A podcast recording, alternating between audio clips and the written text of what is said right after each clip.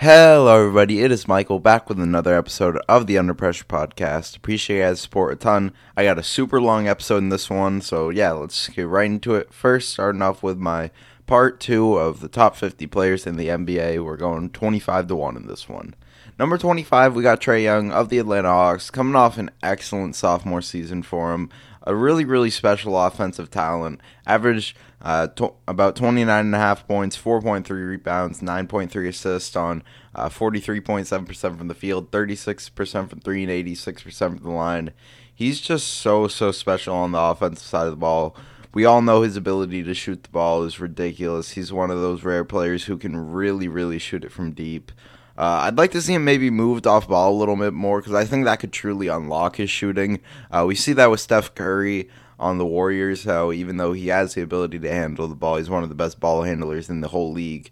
Uh, he's ran off ball a lot, and it really just unlocks his game even more and makes him just so, so efficient. So if the Hawks could get a secondary ball handler, uh, I've been a big eye on them. Uh, if they don't trade their sixth pick, them getting Tyrese Halliburton, I think that'd be a beautiful fit, and I think they could really unlock Trae Young, but already Trae Young is so good. Uh, he has incredible vision, is one of the better passers in the league. Uh, that's something that from day one has been good about him. Even in his rookie season where his shot was re- really struggling, you could rely on him uh, to just make some beautiful passes and really help his teammates out.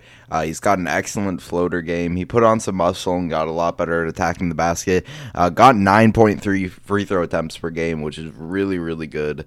Uh, maybe would like to see him cut down on the turnovers just a little bit, because four point eight is a lot, but at the end of the day, he's a very high usage player. Uh, so I kind of expect a lot of turnovers. Uh, but yeah, Trae Young coming off a really good season. Obviously, we all know his uh, defensive uh, issues are a big thing, and some that's something that's just always going to follow him because he's very undersized, and he's so focused on the offensive side of the ball that it's not like he can overcome that size with just putting in a ton of effort.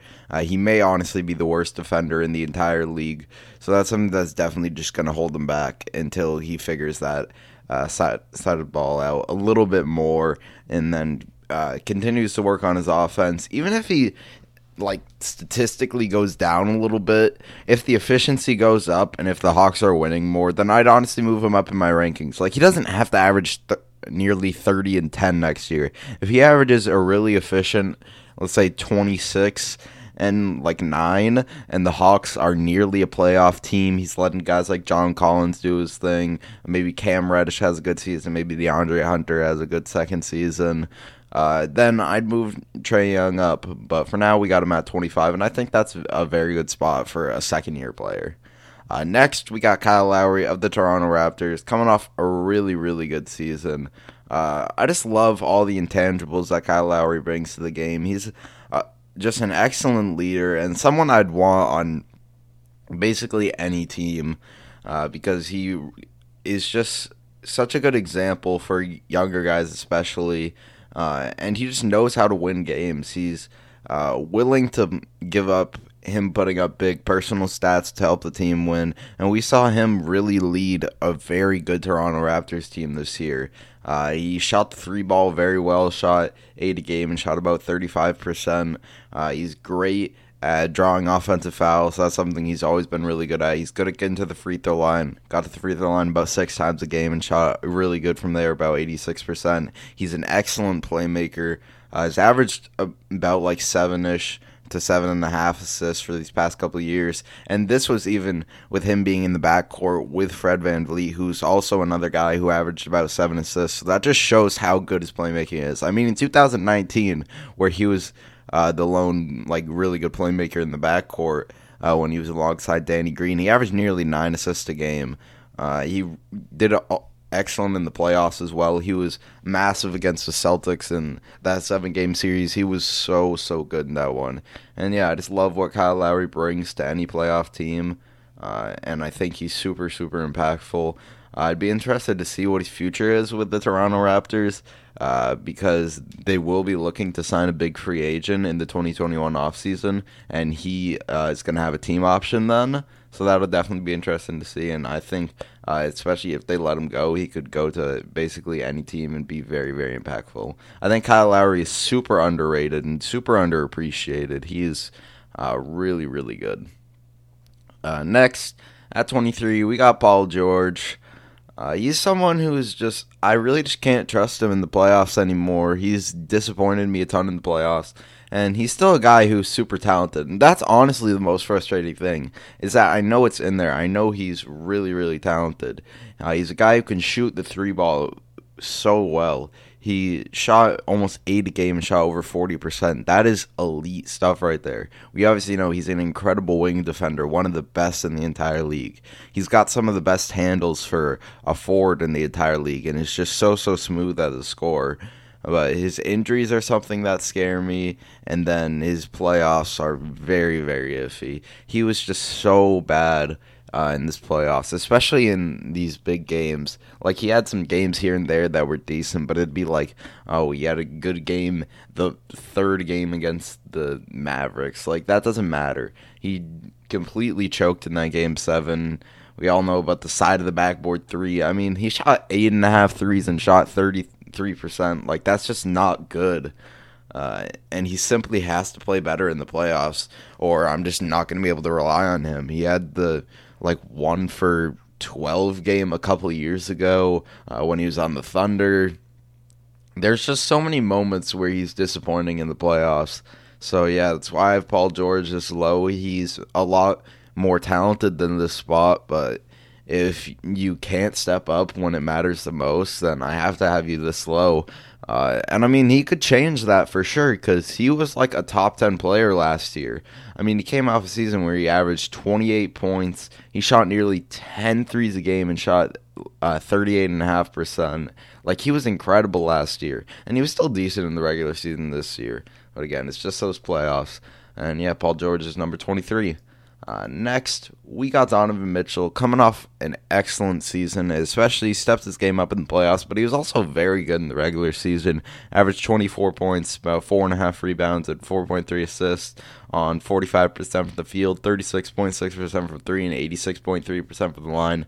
Just a very, very good offensive player who's really rounded out his game, has become better as a playmaker, Uh, and is just getting better as a scorer every year. He's not taking like this massive leap, but he's just continuously getting better and better. And where he really stepped his game up uh, in was the playoffs. He was excellent in that playoff series uh, against the Denver Nuggets. He, him, and Jamal Murray were just battling, and it was some, it was something really special to watch. And I think Donovan Mitchell really ascended in that. Obviously, I don't expect him to average thirty-four and a half points on fifty-three percent from the field and uh, fifty-one and a half percent from three on nearly nine attempts a game.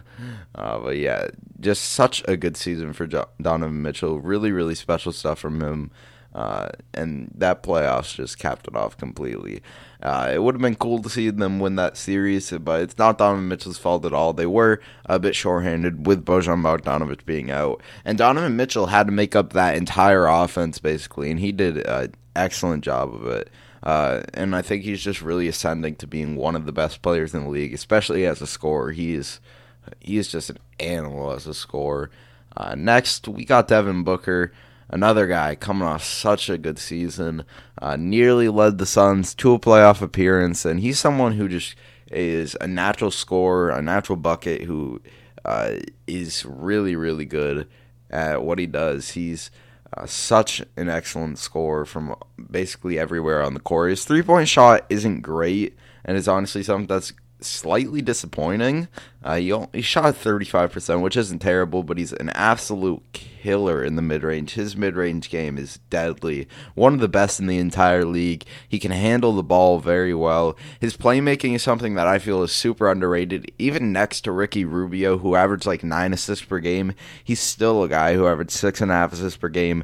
Uh, last season, he averaged nearly seven, and I thought because he was playing more of a point guard role, he didn't really have another uh, guy next to him to facilitate. I thought that was a bit inflated, but it, no, he showed that he's uh, just generally a very, very good playmaker, and he's he made some really special passes because, like, I watched the Suns more closely than I ever did uh, in their eight and oh bubble run, and yeah, he made some very, very special passes. Devin Booker is just so, so good, uh, and he's so just skilled and refined at what he does. The defensive side of the ball is something he's probably just never going to be good at, but he's gotten better, and it's more of just an effort thing than anything uh, because when the Suns are winning games, he's engaged on that end. He's also a super efficient free throw shooter, shot about ninety-two percent on seven point three uh, per game. That's very, very good stuff from him. And yeah, I'm just loving the season that Devin Booker's coming off. And I think he's going to have a really good season next year as well. Uh, I think the Suns could definitely be a team that sneaks into the playoffs. Uh, or they could be a team like the Sacramento Kings that are just there uh, and close, but can have that final push to make it. But yeah, Devin Booker, super efficient offensive player who's really good as a playmaker, improving on the defensive side of the ball. Uh, and yeah, he's just a special player. At number twenty, we got Russell Westbrook. Uh, honestly, I just really can't trust his ability in the playoffs. He's an excellent regular season player, and he was ridiculous in this regular season. I mean, averaged twenty-seven point two points, about eight rebounds and seven assists on forty-seven percent from the field. Three-point shot was just atrocious. He basically completely stopped shooting them, which is a good thing and definitely shows some maturity from him. But, I mean, he shot twenty-six percent on them, shot seventy-six percent for the line. But it's just his playoffs where I really can't trust Russell Westbrook. He's been a consistent underperformer in the playoffs. And every year it's a different excuse. Now this year, I yeah, I can give him that excuse for him being bad. Because he uh, got covid nineteen before uh, the bubble, and then he was coming off a quad injury. Completely understandable. He still has to be better, though. He was really, really bad. He was settling for the three ball way too much. And that's what always happens in the playoffs for Russell Westbrook, is he settles for the three ball way too much, even though he's not good at it. Like in two thousand nineteen, he shot six point eight a game on thirty-two percent. Uh, he always uh, does that, especially when the game uh, gets slower and he's not in transition a ton. He just always settles for that three ball, uh, and I just feel like he's been super inefficient uh, in the playoffs especially. He shot thirty-six percent from the field in two thousand nineteen, shot forty-two percent from the field uh, this year, and I, honestly I just can't rely on him uh, when it matters the most because I feel like he plays way too erratic, he plays way too out of control, and I feel like a lot of times he puts up pretty empty numbers in the playoffs uh, just on Uh, a bunch of shots, and then he's going to get his assists because that's kind of just what he does. Uh, but I feel like a lot of those assists don't really mean much, especially at the end of the day. You can put up the best stats in the world, but if you're not winning games, especially when it matters the most, then I really, I just don't care. Like, I don't care that Russell Westbrook is putting up a triple-double if he's doing it on thirty-five percent and the Thunder lose because he's making boneheaded plays. Like, he, he made some just straight-up terrible plays in two thousand nineteen. I vividly remember uh, some just awful turnovers that cost the Thunder big time. And I just simply can't believe in Russell Westbrook. I was thinking about having him even lower, to be honest. But he's twenty for now. Still a guy who's super athletic uh, and, and can t- attack the basket like crazy, can get rebounds and really push the pace, uh, can uh, dish it off to teammates when he's attacking the basket. Uh, but he just can't shoot the three ball at all, and he's been uh, pretty disappointing in the playoffs. So I, I just can't trust Russell Westbrook, and honestly, I wouldn't want him on my team. Uh, next, we got Bradley Beal, a ridiculous season for him where he averaged over thirty points, Uh, six assists, forty-five percent from the field, thirty-five percent from three, and eighty-four percent from the line. He's just one of the best scorers in the entire league, and that really shouldn't even be an argument. He's just so natural as a bucket getter. Uh, can really shoot the mid-range very well. Uh, can shoot the three-ball pretty well. thirty-five percent isn't anything special, but when you consider the difficulty of the attempts and the amount of attempts, he shot eight point four game, and most of those were off the dribble, a lot of difficult step-back threes, stuff like that. And with him still shooting thirty-five percent, that's really, really impressive. Can get to the free throw line well, got to the free throw line eight times a game, uh, shot about eighty-four percent on there. Is a pretty good playmaker as well. That's something that he's definitely improved on. And just ever since John Wall uh, went out, and he was the guy who really had to step up and be that guy uh, for the Washington Wizards, he improved his game a lot. Uh, like, just a couple years ago, he was still a good player, but he was just like a twenty-three-ish point scorer. He'd be an all-star here. He'd um, maybe miss an all-star game there. But now he's a truly bona fide uh, number one scorer. And I think if he was traded to a team, say, like the Denver Nuggets, he could be a number one scorer on a team like that. That could be a championship team. Like, Bradley Beal's a really, really special talent. Uh, on the offensive side of the ball. Defense is something that uh, definitely has fallen off for him, uh, just because it's something that he has to put so much focus on the offensive side of the ball that his defense is going to hold him back. Uh, and just as a whole, that Washington Wizards team has been so bad these past couple of years that it just really doesn't make sense for him to be playing super hard on that side of the ball. Uh, now with John Wall back, though, I think they could be a good team. I don't expect them to be, like, great or anything, but if they could be around the seventh-day seed. They got some nice talent on that roster. Uh, they obviously have that backcourt. Uh, Rui Hachimura is coming off a really good rookie season. There's just a lot of nice pieces on their team. Definitely need to improve on the defense side of the ball, but I think Bradley Beal could lead them to a playoff spot with John Wall with him in the backcourt, and Uh, yeah, he's just coming off a great season, and I think he's in for another one next season. Uh, at number nineteen, we got Klay Thompson. Obviously did miss the entire twenty twenty season as he uh, tore his A C L in Game six of the uh, twenty nineteen N B A Finals, but Klay Thompson, one of the best shooters in N B A history. That is just obvious. He's literally shot over forty percent from three every single year of his career, and for these past couple years, he shot Uh, at least over seven games, and some years over eight. He's just so, so special as a three-point shooter, and the most incredible thing is that he does it without almost ever dribbling the ball. He just has basically mastered the art of moving off ball and is really impressive at, uh, at that. He's so, so good at moving off the ball and just getting himself open shots. He's uh, gotten better at handling the ball, too. It's definitely not something he's good at. Uh, but he can uh, go in the mid-range area sometimes, and he's pretty good at that. He's also a pretty good uh, guard in the post as well.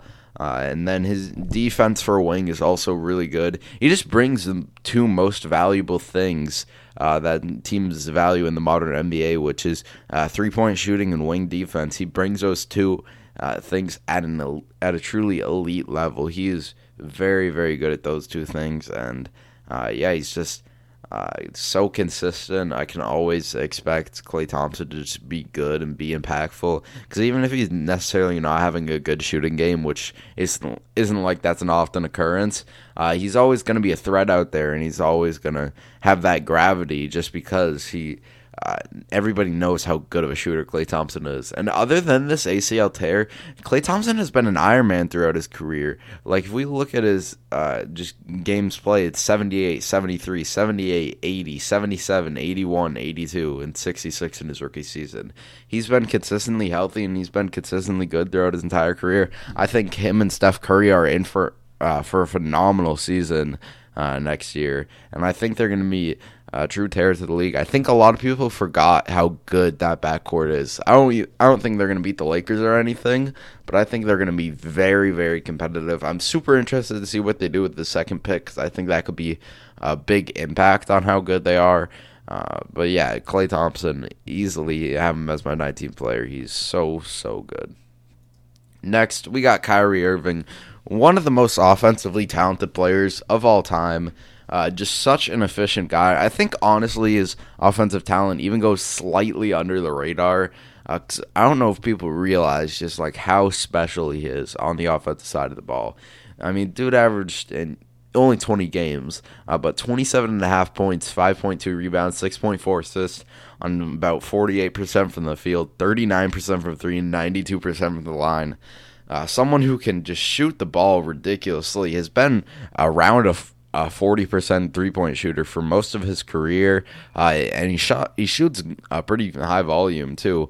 Obviously, we know his ability to handle the ball. He's the greatest ball handler of all time. uh, so, so special as a ball handler. Like, he is just ridiculous. Uh, he can pass the ball well, especially when he's, like, focused on passing. A lot of the times he can uh, not be a good playmaker and can be a bit of a ball stopper. But honestly, if you want anybody as a ball stopper, you want Kyrie Irving as a ball stopper because he is just so ridiculous on the offensive side of the ball. Uh, is one of the best finishers in the entire league, which sounds weird because he's obviously a small guy at only six foot two and about one hundred ninety-five pounds. But it's, again, just all skill down there. He is so skilled around the basket, and he does such a good job of getting around defenders. He's excellent at finishing with both hands as well. He's a really, really good left-handed finisher uh, for him being a right-handed guy. Uh, and, yeah, he's just one of the most offensively talented players I think we've ever seen. Um, and his health is definitely an issue, though.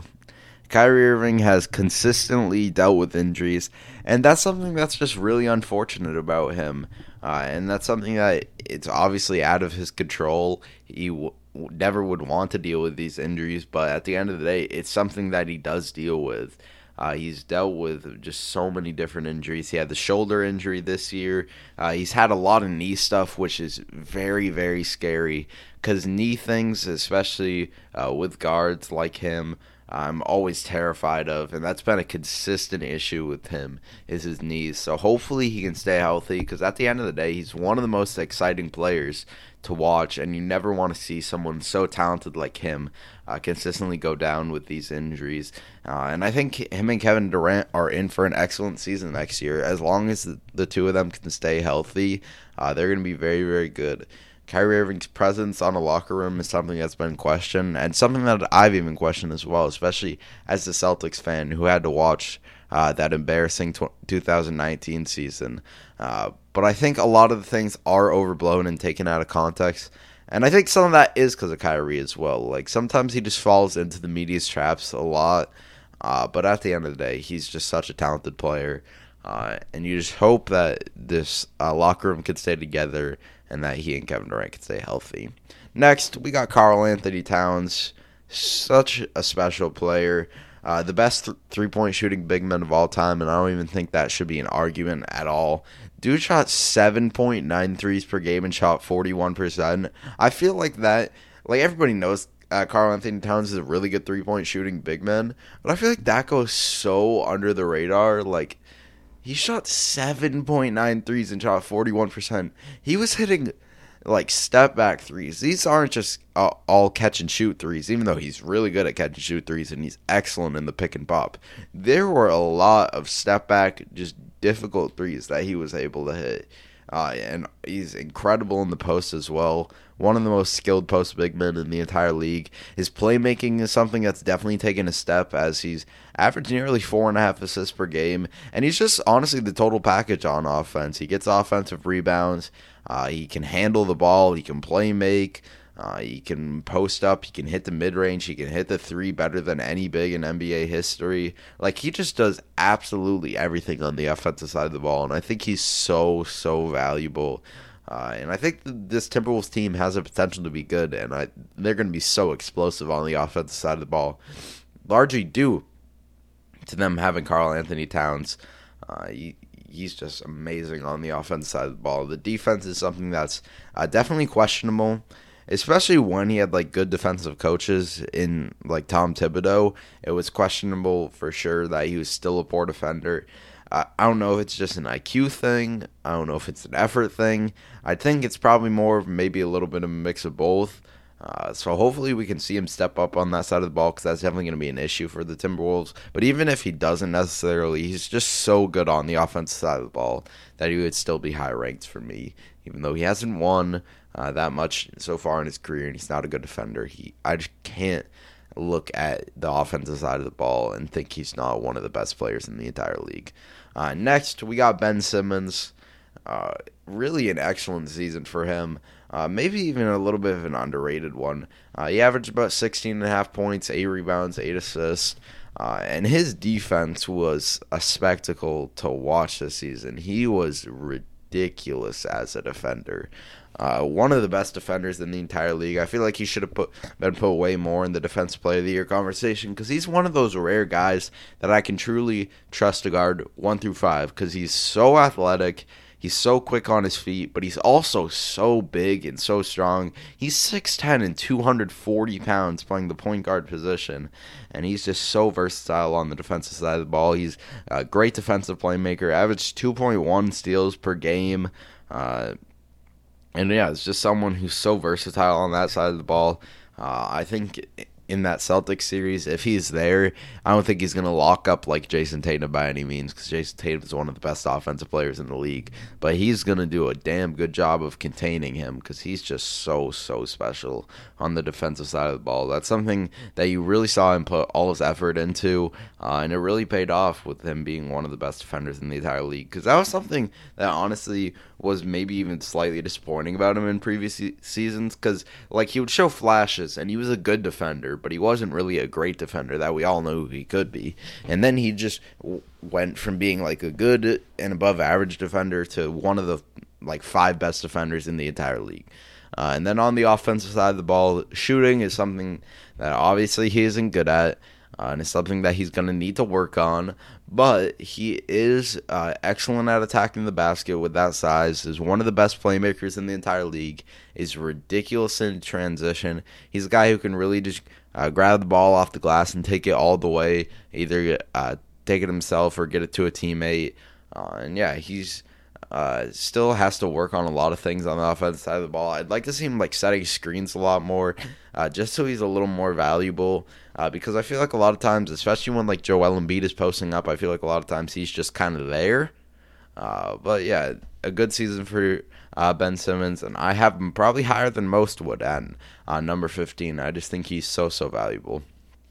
And number fourteen, we got a guy who proves a lot of people wrong last season. We got Chris Paul. Chris Paul was amazing last season. I just absolutely loved everything that he did. Uh, he averaged seventeen point six points, five rebounds, six point seven assists, uh, forty-nine percent of the field, thirty-six point five percent from three, and over ninety percent from the line. He was just really special last year uh, and was much better uh, than a lot of people expected uh, and caused the uh, Thunder to be way better than most people expected. Uh, I expected them to be around like a tenth seed, uh, a team that could fight in some games, could just maybe surprise you and be a playoff team here and there, but at the end of the day wouldn't be that good of a team. But no, they were they were the fourth or fifth seed. They were really, really good, uh, and he's just such an efficient offensive player. I mean, he shot forty-nine percent of the field, thirty-six point five percent from three on four point three attempts, uh, was an excellent free throw shooter, only got to the line four times. We all know he's a wizard as a playmaker, one of the smartest players to uh, ever step into the league. Even though this was his lowest assist season, he you got to keep in context that he also was playing with some pretty talented guards next to him. They ran a lot of three-guard stuff, so Uh, Obviously, his assists are going to go down when you have uh, more playmakers and more ball handlers around him. Uh, but I just think the uh, veteran presence that he brought to that team was so, so valuable. You really saw guys like Shai Gilgeous-Alexander ascend and be a lot better. Uh, he also stayed healthy, which is something that was a big issue f- for him throughout his career. Uh, but he uh, switched to a vegan diet, and that just seemed to completely rejuvenate him. He had a lot to prove, and he proved that he's still one of the fifteen best players in the league, uh, in my opinion. Was an absolute killer uh, in the clutch for them, especially. He was uh, one of the most efficient players in the clutch in the entire league, was still a really good defender. I just think he is so, so valuable, and I think uh, if any che- team trades for them, that's going to be a huge W for them, uh, because Chris Paul is Chris Paul's just that dude, uh, and he's coming off an excellent season. At number thirteen, we got Joel Embiid. Uh, is a player who is one of the most talented players in the entire league, but consistently uh, is either injured or uh, looks like he doesn't have his diet uh, under full control and he's just not dominating enough. Because honestly, if Joel Embiid was, like, completely healthy, he's the best big man in the league. Like, he's a special, special talent. Well, he's the second best big man in the league behind Anthony Davis. But the issue is he's not always fully healthy. Like, if we look at his two thousand nineteen season, dude averaged twenty-seven point five points, thirteen point six rebounds, and basically two blocks a game. Like, he was incredible that season. He was so, so good. And then this season, he was just... He was just decent, like twenty-three points, eleven point six rebounds. He wasn't that same guy. He wasn't that same guy on the defensive side of the ball. Uh, he definitely wasn't the defensive player of the year candidate that he was in previous seasons. And overall, the 76ers were super disappointing. His health is something that's always an issue. Uh, he hasn't had like a big injury in a while, but it's just a lot of tic-tac injuries here and there. It's a lot of him uh, not being... Uh, fully healthy, but still uh, playing and just not having that full impact that you know he can have, because he's, again, he's so, so special. Uh, just strictly as a talent, he's one of the most talented players in the entire league.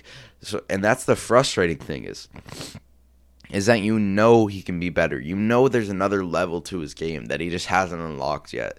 And until he unlocks it, he's not going to be able to be much higher because other guys are staying healthy, playing consistent, great basketball. While on the other hand, Joel Embiid is getting injured for five games, uh, and then he's back, but he's uh, overweight.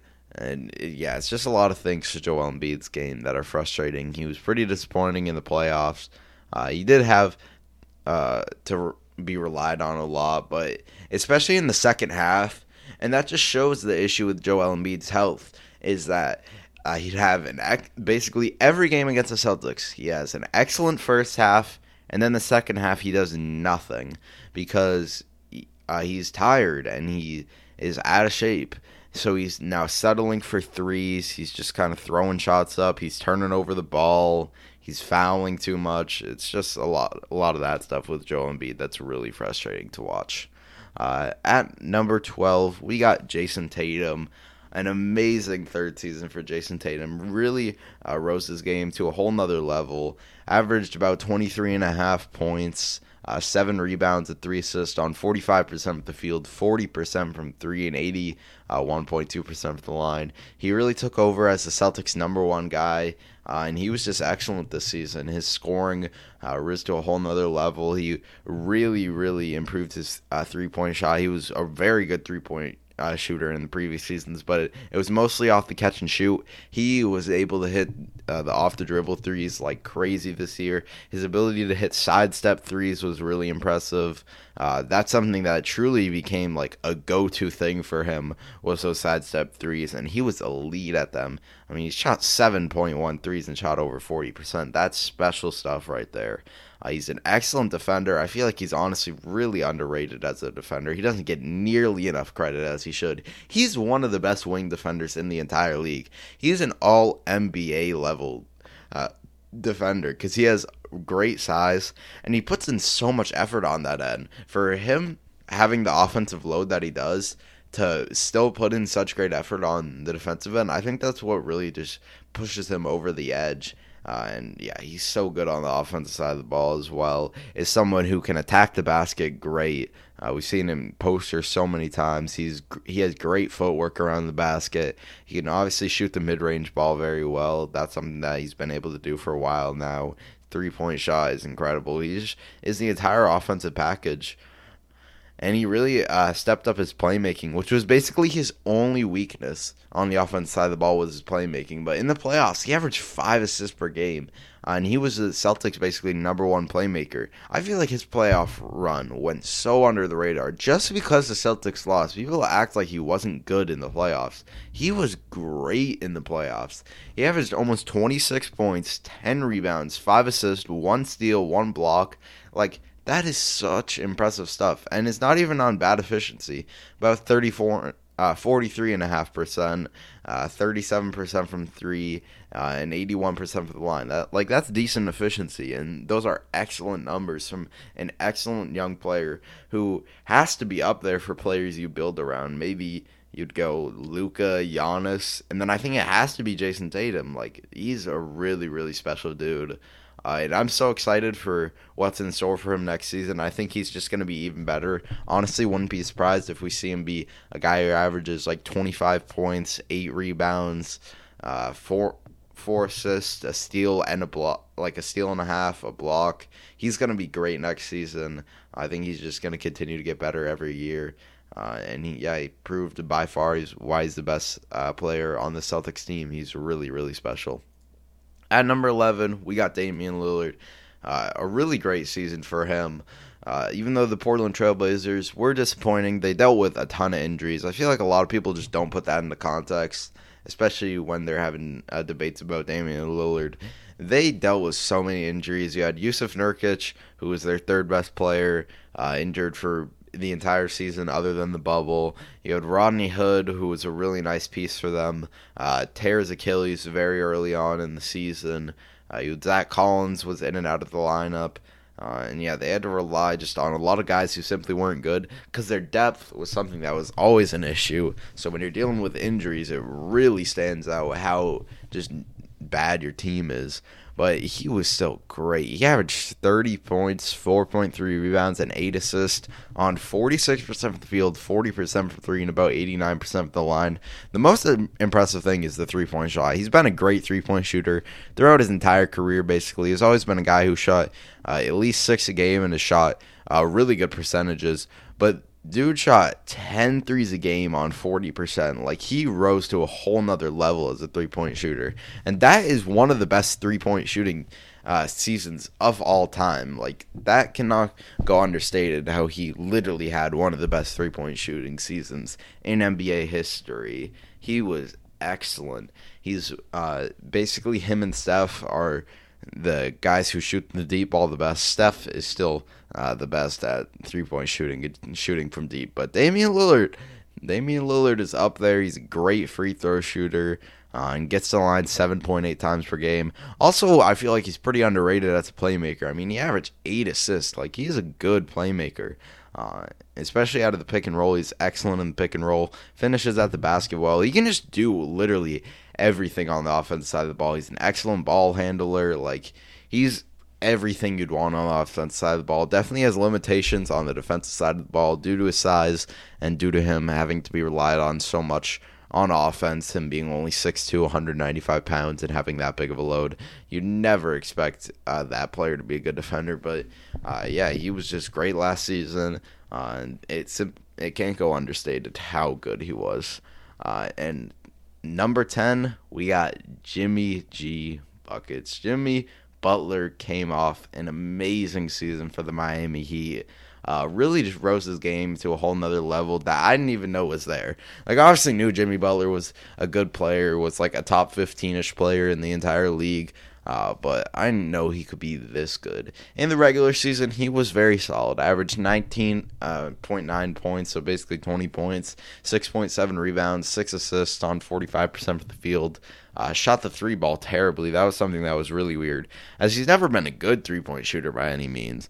But he was just straight up bad. Like, he's always been around uh, thirty-five-ish uh, on, like, three attempts, at least for the past couple of years. But he shot twenty-four percent on only two attempts per game, uh, but got to the free throw line like crazy. That was something that he really relied on, especially in the regular season. He's always been good at getting to the free throw line, uh, and he just continued to do that. He got to the line nine point one times a game, shot very well from there. Uh, that generated him a lot of points, is one of the best uh, wing defenders in the entire league, great at getting steals, great at getting in passing lanes, and it's a true lockdown one-on-one defender. Uh, yeah, Jimmy Butler had a really good regular season, but it's in the playoffs where he stepped up the most. He was so good in the playoffs, uh, especially in that finals. He averaged twenty-two points in the playoffs, uh, six and a half rebounds, six assists, on excellent efficiency, forty-nine percent, shot thirty-five percent from three, got to the line nine point one times a game and shot eighty-six percent. Uh, but it was just really that playoff, uh, that finals, I mean, where he was ridiculous. He was incredible in the playoffs, uh, in the finals. Like, he, he saying the playoffs, which, I mean, he was good in the playoffs as a whole, but in the finals, he rose his game to a whole other level. Uh, had multiple Uh, thirty-point triple-doubles, had that crazy forty-point triple-double game where he just willed the Heat uh, to a win. He willed the Heat, uh, who were very undermatched and were dealing with injuries, uh, to two wins against a, a truly incredible Lakers team. Uh, he was so good. And uh, what he brings as a leader uh, and as a culture changer, I also have to take that into account as well, because uh, he really is someone who uh, just goes into a locker room and demands the best out of his guys. And some people simply aren't going to take that. Guys like uh, Andrew Wiggins aren't going to be mentally strong enough to handle that. But guys like Tyler Hero, uh, Bam Adebayo, we saw those guys take it head on and rise their game and play some excellent basketball. So, yeah, even though Jimmy Butler has been called toxic, has been called a bad locker room presence, I think that's so far from the truth. I just think that's guys who uh, can't handle being demanded excellence out of them. And, yeah, Jimmy Butler was excellent uh, and is my number tenth player in the entire league. And next, we got at number nine, second-year player, second-year stud, Luka Doncic. An amazing season for Luka Doncic. Averaged twenty-eight point eight points, nine point four rebounds, eight point eight assists on forty-six percent from the field, thirty-one point five percent from three, and seventy-five point eight percent from the line. One of the best uh, second seasons of all time.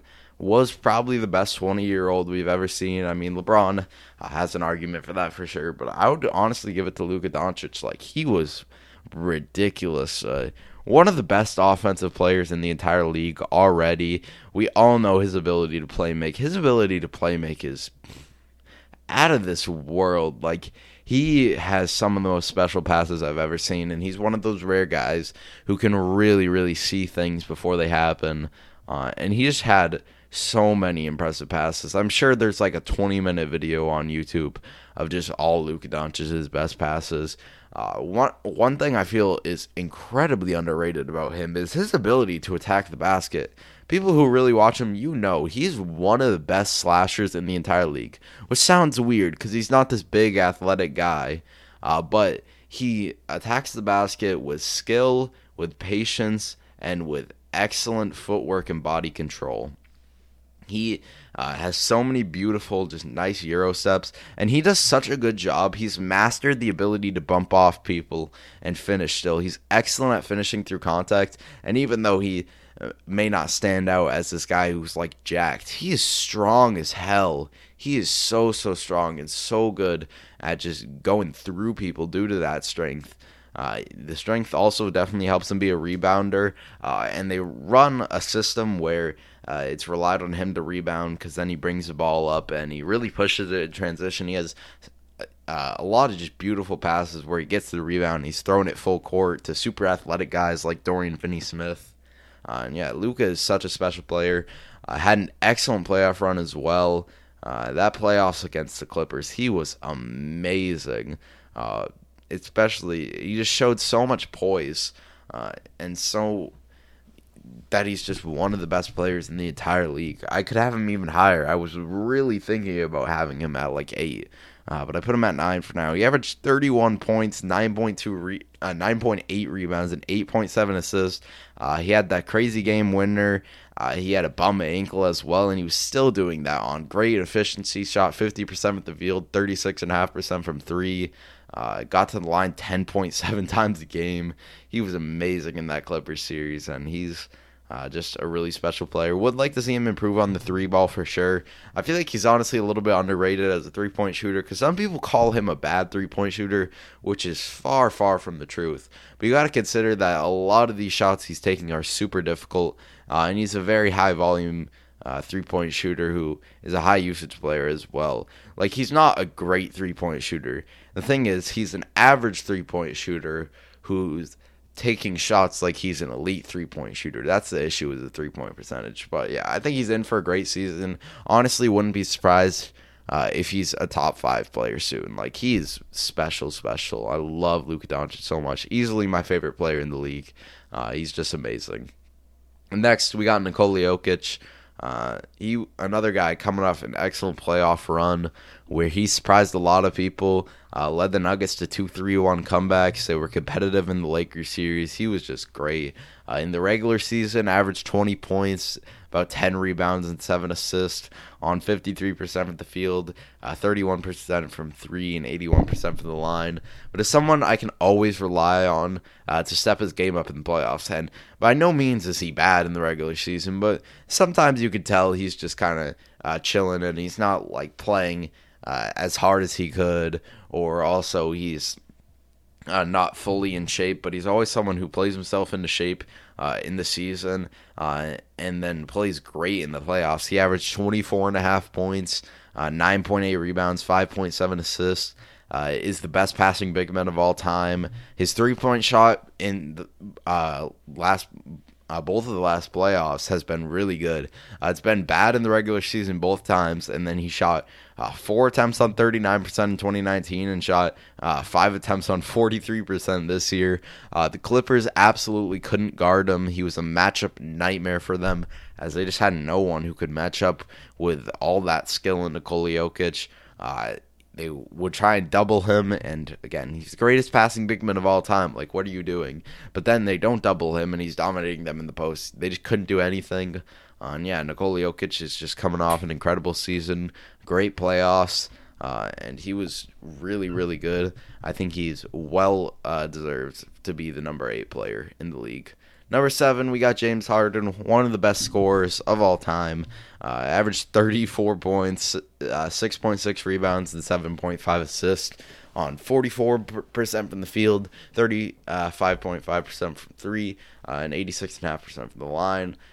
He's just uh, and he's just a beast at generating points. I don't think this style of basketball is a winning style, though. That is what my one issue with James Harden, is that these numbers are great. They're very cool to see on their special stuff, but he is not going to win a championship playing this style of basketball at all. There's no chance that he is going to win a championship playing this style of basketball. He takes way too many difficult shots and relies way too much on these difficult step-back shots on going in.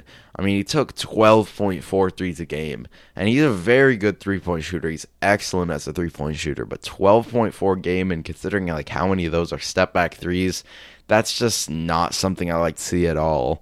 Uh, he's We all know he's great at getting to the free throw line, but that also usually cuts down in the playoffs. They're not going to call as much uh, tic-tac fouls. You're not going to get to the line eleven point eight times, at least for the most part.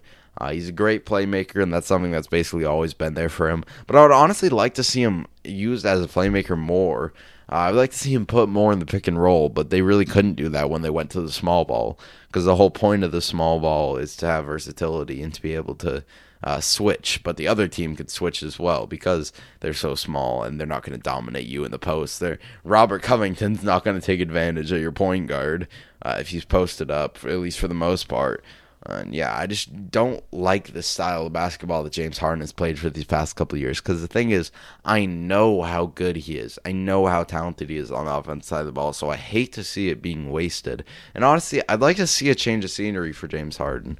Because uh, I just think with a better coach, uh, even though we're going to see how uh, Stephen Silas is as a coach, uh, but I think honestly it's probably going to be a similar si- style of basketball, just because of how uh, like deep they've gone into this and how much of a hole they've dug themselves in, uh, putting themselves in this uh, small ball system that just really Uh, isn't that effective. And even though it it helps uh, Russell Westbrook a ton, I don't think it helps them actually win games.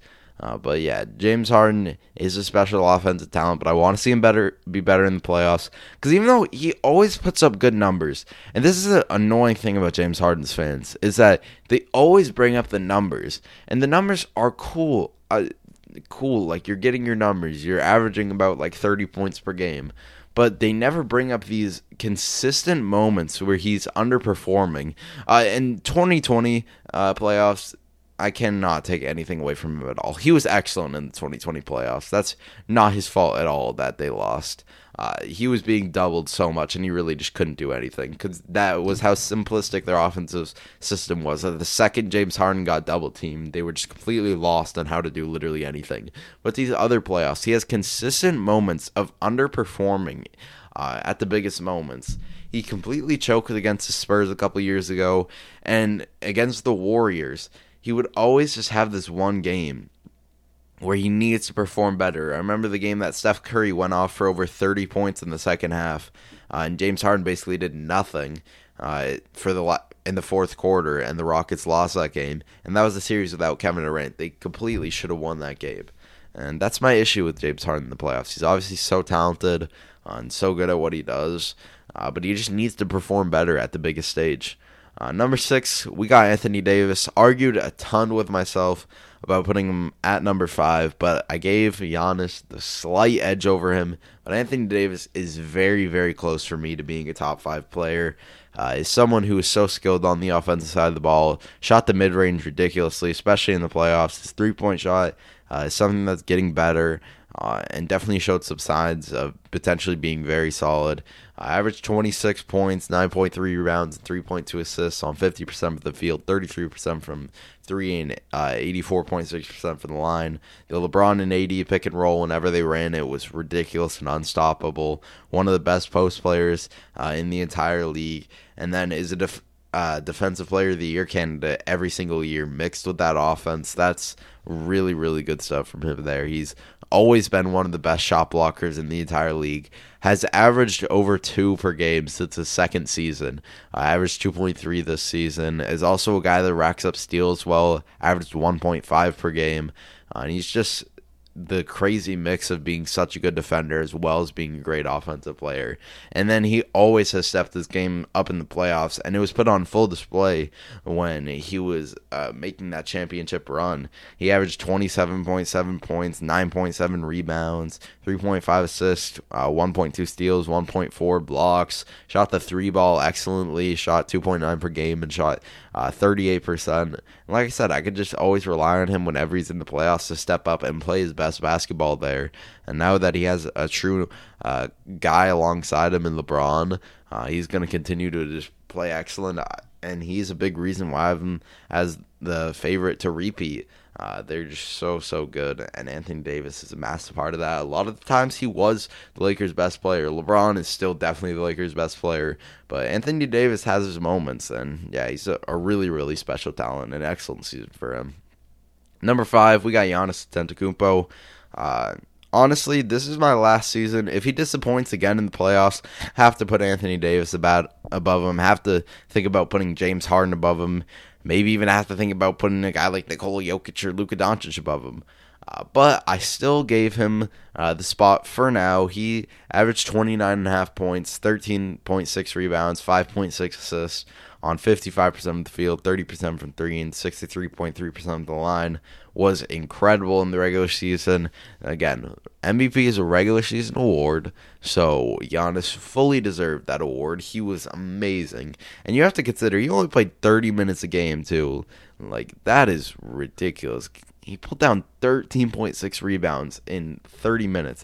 If you look at his per thirty-six stats, which I think are bad stats to look at for guys who like really don't play much at all, but for someone like Giannis who could realistically play thirty-six minutes, dude averaged thirty-five points, sixteen point one rebounds, and six point six assists per thirty-six.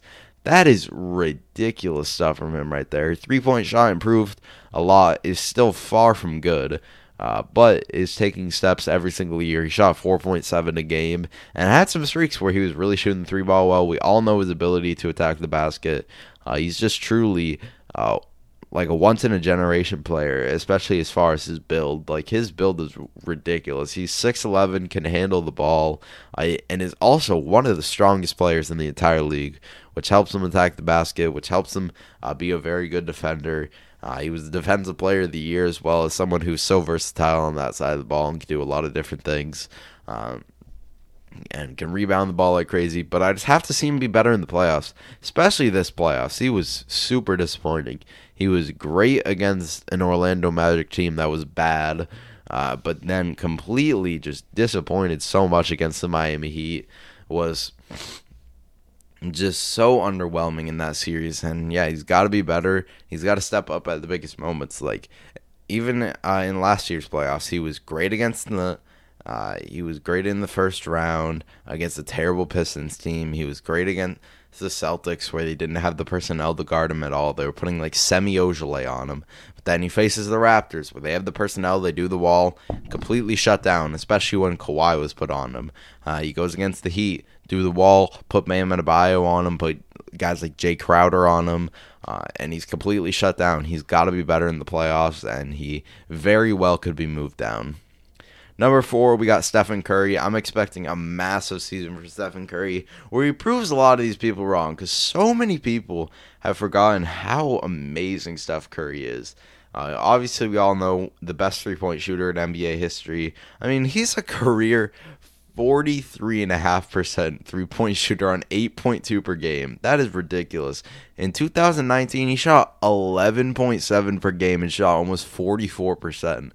Uh, also someone who is an incredible ball handler, who is one of the best free throw shooters in the entire league, and has been a consistent uh, ninety to over ninety percent guy, one of the better playmakers in the entire league, even though he may not average a ton of assists. Uh, he has so much gravity that that definitely helps him be uh, a great playmaker. It's just how much gravity he has as a shooter, especially when he's running off screens. Like, the whole defense has to watch Steph Curry, because if you give him an uh, inch of space, he's going to hit that, because he's just such a good shooter. Uh, and then his ability on the defensive end isn't something that's ever going to be great, but he's a very smart player on that side, and he's a good team defender. Uh, he's not a good individual defender at all, and that's something that he's always struggled with, but his team defense is actually very good. He's good at getting into passing lanes, and he's good at just knowing where to be. He's just such a smart player who is so skilled on the offensive side of the ball, can really just do everything. Uh, is someone who plays well in the playoffs every time. I feel like his Uh, playoff underperformances have gone so overblown. Like, he's a really good playoff performer, guys. He, I mean, he, in the playoffs, he averages ten point five threes per game and shot and shoots forty percent on them. Uh, like, he's just a ridiculous player. Honestly, especially with him missing the season, I grew a whole nother appreciation for Steph Curry in his game. Like, I always appreciated what he did, but, like, in a weird way, him missing the season honestly made him one of my favorite players, because I just missed watching him on the court so much. And yeah, I can't wait to see him and Klay Thompson out there doing their thing yet again. Uh, and number three, we got Kevin Durant. I am definitely worried about how his injury will affect him. Uh, and I definitely could have him lower. But just going off what we last seen of him, I have to have him at number three still. He's someone who could go down a lot. He could go up to number one, honestly. Because Kevin Durant is one of the best scorers we've ever seen. Uh, he's so ridiculously efficient. Has always been a really good three-point shooter throughout his career. Shoots... Uh, shot about five per game and shot thirty-eight percent, is a killer in the mid-range, and that's something that's just so reliable for him. He can always go to that. Uh, he's a great free throw shooter, sh- has shot uh, seven point seven per game throughout his career and shot eighty-eight percent. Uh, can rebound the ball well, can play make pretty well too. Uh, he averaged uh, nearly six assists per game in two thousand nineteen with the Golden State Warriors. Uh, is a pretty good defender as well. I That's the thing I'm most worried about, how his uh, injury will affect him, is on the defensive side of the ball. Because uh, I think his offense will maybe be hit a little bit, but I think he'll still be very good. I'm just more worried about how uh, the defense will be hit by that injury. But yeah, Kevin Durant's just one of the most skilled offensive players we've ever seen. Like, if you just look at his career stats, twenty-seven points, seven rebounds, four assists on forty-nine percent of the field, thirty-eight percent from three, and eighty-eight percent from the line. He is so, so special. And last time we saw him, he was making a very good argument for being the best player uh, in the world. He had just some incredible games and had some incredible moments uh, in the playoffs for that Warriors team. Uh, He averaged thirty-two points in the playoffs in two thousand nineteen for the Warriors. Uh, he was incredible. Shot six point seven threes a game and shot like forty-four percent. Uh, he shot fifty-one percent of the field, ninety percent of the line. Uh, had uh, four and a half assists per game. He was ridiculous last time we saw him, and I think he's uh, in for a good season next year. I don't know if he'll be exactly the same guy, but I think he'll still be very, very good. At number two, we got Kawhi Leonard. Definitely a disappointing uh, ending of the season for him, as he uh, completely choked in Game seven. Uh, I have to criticize him for that, because I had him as the best player in the world before. Uh, and LeBron completely retook that. Kawhi's no longer the best guy. But I feel like Kawhi's playoffs are way overblown. Like, other than that one game, and obviously it's like, oh, other than that one game, the most important game, uh, and it is. There's no excuse for him playing as bad as he did. But other than that one game, he was amazing in the playoffs. He was absolutely not the reason they blew the three one lead. He, I mean, he averaged twenty-eight points in the playoffs and forty-nine percent uh, shooting. Like, he was really, really good. He got nine point three rebounds, five point five assists, two point three steals per game. Like, he was very, very good, but didn't step up when it mattered the most. And you definitely got to criticize him for that. Uh, did have a great regular season season as well. Averaged twenty-seven points, seven rebounds, and basically five assists on forty-seven percent of the field, thirty-eight percent from the three, and eighty-eight point five percent of the line. He's become one of the most efficient offensive players in the entire league while still being an excellent defender. Uh, isn't as good as a, of a defender as he was in like his prime San Antonio days, where he was more focused on the defense side of the ball. Definitely is more focused on offense now, but is still a great defender. Uh, and I still have him as the number two player in the league. And number one, we got LeBron. Retook his throne completely for being the number one guy in the league. Uh, coming off a ridiculous season where he uh, won uh, the championship, won Finals M V P, averaged twenty-five points, seven point eight rebounds, ten point two assists, forty-nine percent of the field, thirty-five percent of three, sixty-nine percent of the line.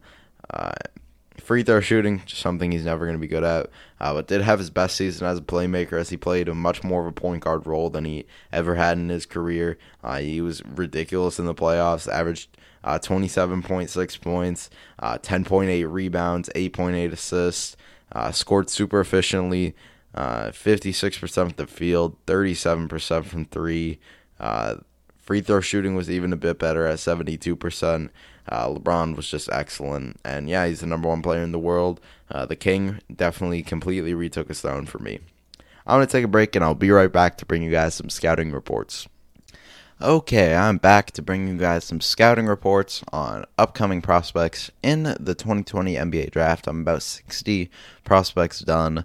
Uh, trying to get these last couple done before the N B A draft so I can bring you guys uh, my sixty-pick mock draft. That'll be coming soon. And yeah, let's get right into it. First, talking about C J Ellaby. He's a twenty-year-old, six six, two hundred twenty-four uh, slash guard out of Washington State. He averaged eighteen point four points, seven point eight rebounds, and one point nine assists on thirty-nine point six percent from the field, thirty-three point nine percent from three, uh, and eighty-two point three percent from the line. Uh, my strengths are that he's very good size and length for a wing. He's an excellent rebounder for his size, with him uh, pulling down seven point eight per game. That's really good stuff uh, there. Uh, he has the ability to hit pull-off pull-up shots off the dribble. Uh, he does a good job of using step backs to get himself open. He has a really nice step back. Uh, he can make tough shots at times. He's a good spot-up shooter. Gets to the free throw line well. Uh, is a very solid free throw shooter. Uh, plays hard on the defensive end. Does a good job of staying in uh, defensive stance and being engaged off ball, which is an issue for a lot of uh, younger players. He pressures the ball very well and forces turnovers. Uh, and he fits the modern mold of being a three and D wing. My weaknesses are that he needs to become a better finisher, and he really struggles to finishing uh, traffic and through contact. He can take some very questionable so- shots, especially when it looks like he's getting uh, frustrated, like if he maybe missed a couple shots in a row, or if he can't beat his defender, sometimes he can just throw up a pretty bad shot. Uh, and he can settle for contested mid-range shots, like I said, when he can't beat his defender. Uh, and his lack of elite first step definitely limits his ability to get to the basket. Uh, his shot mechanics are pretty long and slow. Like, he has a very weird shot mechanic that uh, may not uh, transition to the N B A. Uh, he isn't great at creating his own shot. His playmaking doesn't stand out. It's not like bad by any means, but it's just, it's definitely not good. Uh, he needs to put on more muscle. His ceiling is definitely limited due to his pretty average athleticism, and his basketball I Q can be questioned sometimes. Uh, I have him as a top fifty to sixty prospect. Uh, and I'm fitting best with the Hawks because they just need as many three and D wings alongside Trae Young as they can get. And my comparison for him is Kent Bazemore. I think that's a perfect comparison. Uh, two guys who can shoot the ball well, who can be good defenders, uh, but can take questionable shots at times, uh, and a former Hawk. Uh, next, I'm going to talk about uh, Filip Petrusev. He's a twenty-year-old, six eleven, two hundred thirty-five pound center-slash-forward out of Gonzaga. He averaged seventeen point five points, seven point nine rebounds, and one point five assists on fifty-six point two percent of the field, eighteen point two percent from three, and sixty-five point six percent from the line. My strengths are that he's excellent touch around the basket, very good f- footwork, excels in the low post, is a really, really good low post scorer, has good jump shot form, uh, has shown some stretch big potential with the ability to step out uh, to hit mid-ranges and to hit threes here and there. Uh, he's a good rebounder, especially on the offensive board, does a great job of getting his team extra possessions. He has solid mobility for his size. He sets good screens and rolls to the rim well. Uh, he's a smart defender who does a good job of positioning himself in the correct place. Uh, he does a good job of timing uh, to contest and block shots. And he's overall just a very smart player who has a good feel for the game. Uh, my weaknesses, he's uh, n- not great athleticism, uh, as he lacks the vertical pop to be a, a good shot blocker. Uh And overall, his athleticism is just pretty underwhelming. Uh, he may struggle to guard on the perimeter and in the pick and roll, even though he has solid mobility. Uh, it's definitely by no means great, and he may get beat by bigger, uh, by quicker players. Uh, though the shooting is something that showed potential, it's not something that he goes to often. Definitely would like to see um, improve that more, and I think that's how he could carve himself out a role in the N B A. Uh, he needs to improve his fit. Uh, free throw shooting for sure. sixty-five percent of the line just isn't very good. His face-up game isn't great, as he uh, isn't very comfortable as a ball handler and uh, not great as a playmaker. His ceiling is pretty low, low, and it may be hard for him to really just carve out a role in the N B A, especially if he can't improve that shooting. If he's a guy who's just a solid low-post big who's a decent shooter, then I don't really know if he has necessarily a fit in the N B A. I have him as a top sixty to seventy prospect. I'm fitting best with the Hornets because they need more of an interior presence and rebounding. My comparison for him is Myers Leonard. Uh, I don't know if he'll ever be the shooter that Myers Leonard is, but they definitely have a similar size, similar build, uh, and some similar ability for sure. Uh, next, talking about Jay Scrub. He's a twenty-year-old, six six, two hundred pound uh, guard out of uh, John, John A. Uh, Logan College, which is a JUCO college. Uh, he averaged twenty-one point nine points, six point eight rebounds, and two point seven assists on fifty percent from the field, uh, thirty-three point three percent from three, and seventy-two point seven percent from the line. My strengths are that he is in, uh, incredible leaping ability. He has a reported forty inch vertical, which is just out of this world. He finishes at the basket very well, uh, does a great job of finishing through contact, has a quick first step that allows him to blow uh, by defenders. His shooting has definitely showed some potential. He can hit deep shots very well. He has an impressive ball handling ability, uh, and he can break down defenders with ease. He can score in a variety of, way- of ways, being a three-level scorer. Uh, he gets to the free throw line very well. He's a menace in transition who uh, uses his great athleticism to his full advantage. He's a great lo- lob target, has very good size and length with him being six six as a guard. Uh, he's an and just incredible overall as an athlete. He has all the tools to be a very good defender with that size and athleticism, and he's a very good shot blocker uh, for a guard with some impressive chase downs, and he's uh, just a player with a super high ceiling who has a lot of potential. My weakness is he can take some very reckless shots at times. He takes way too many contested shots, uh, misses open teammates far too often while attacking the basket, and then settles for reckless contested shots. His vision overall isn't great. Uh, he's very streaky and inconsistent as a shooter. That's why he shot thirty-three percent. Uh, just needs to become more consistent. He gambles too much on defense, uh, gets beat far too often when he's trying to get a steal, uh, when he's just trying to make a big play instead of just playing overall good defense. Uh, and that just le- leads to him getting beat a ton off ball, and he needs a lot of work on off ball uh, defense. He needs to become better at rotating as well on defense. Uh, he much... He must be better in the uh, pick-and-roll defense as well. His effort can definitely be questionable uh, when you're watching him on defense. It's very uh, iffy. He's a very raw athlete who definitely relies way too much on his athleticism, and his basketball I Q is pretty questionable. And like basically every other player who uh, plays at a JUCO college, his uh, competition is questionable. I'm at the top forty to fifty prospect. I'm fitting best with the Warriors because if he's put in a good culture uh, and coaching, I think his high ceiling could truly be unlocked. My comparison for him uh, is Gerald Green and Norman Powell, two extremely athletic wings. I really like the Norman Powell comparison, especially uh, if he just uh, becomes more of a skilled football player. Uh, and continues to work on his game. I think he could be a Norman Powell type player. Norman Powell's a very solid role player. Uh, he's coming off a really good season for the Toronto Raptors. So if he can uh, become that, I think that'd be good for him. Uh, next, we got Miles Powell. He's a twenty-three-year-old, six foot two, one hundred ninety-five pound guard out of Seton Hall. He averaged twenty-one points, four point three rebounds, two point nine assists on thirty-nine point eight percent from the field, thirty point six percent from three, and seventy-nine point five percent of the line. Uh, my strengths are that he has great form on his jump shot. He can score the uh, off the dribble very well. He can uh, shoot the ball from quite deep. Uh, he has the ability to hit difficult shots, and he can really score the ball in bunches when he gets hot. He gets to the free throw line very well. He's a pretty efficient shooter from the line, uh, shooting seventy-nine point five percent. Uh, he has a very good first step off the dribble. He has good touch around the basket and is a solid finisher.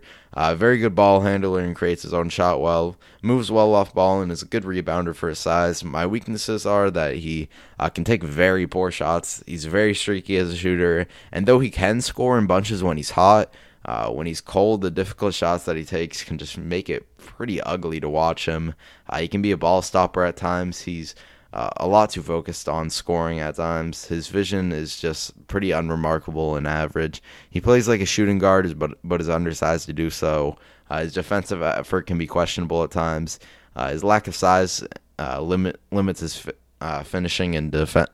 defensive ability severely. He's a very old prospect with him being twenty-three, uh, and there there's definitely a large question, uh, which is whether his play style will transition to the N B A or not. Uh, I have him as a top fifty-five to sixty-five prospect, and I'm fitting best with the seventy-sixers because they need a big-time shot maker and creator off the bench. I have him compared to Carson Edwards, uh, two guys who are just really uh, big-time flame uh, flamethrowers who are undersized, and he's definitely uh, taller and has a little more size than Carson Edwards, but they're both just super sh- uh, streaky shooters who can get hot at times and score the ball in bunches, but can also be very ugly uh, and just be a negative for their team. Uh, next, I got Ashton Haggins. He's a twenty-one-year-old, six foot three, one hundred ninety-eight pound guard out of Kentucky. He averaged eleven point five points, three point nine rebounds, and six point four assists on forty point four percent from the field, uh, twenty-five point eight percent from three, and eighty-one percent from the line. My strengths are that he's an excellent feel for game and very good vision, which makes him one of the best playmakers in this draft. Uh, pulled off some very, very impressive passes. I really like his ability uh, to facilitate. He's a very good ball handler with some super nice in and outs and stop and goes that allow him uh, to get by his defenders. His mix of very good ball handling and a nice first step allow him to get to the basket very well. He, and he's a good finisher. Uh, with that, he gets to the free throw line uh, pretty often and is a good uh, shooter from there. Uh, he's a very good player in isolation, excels at breaking down his defender uh, and either kicking it out to open shooters or uh, finishing at the basket. He moves very well on his feet, has good effort and I Q, which allows him to be a very good per- perimeter defender and one of the better ones in this draft. He does a great job of getting in passing lanes and forcing turnovers off the ball. He uh, has a great defensive motor and competitive spirit. Uh, and you will never question him playing hard on that side of the ball. And he's overall a very smart player who always knows how to pace himself well uh, and just has a great feel for the game.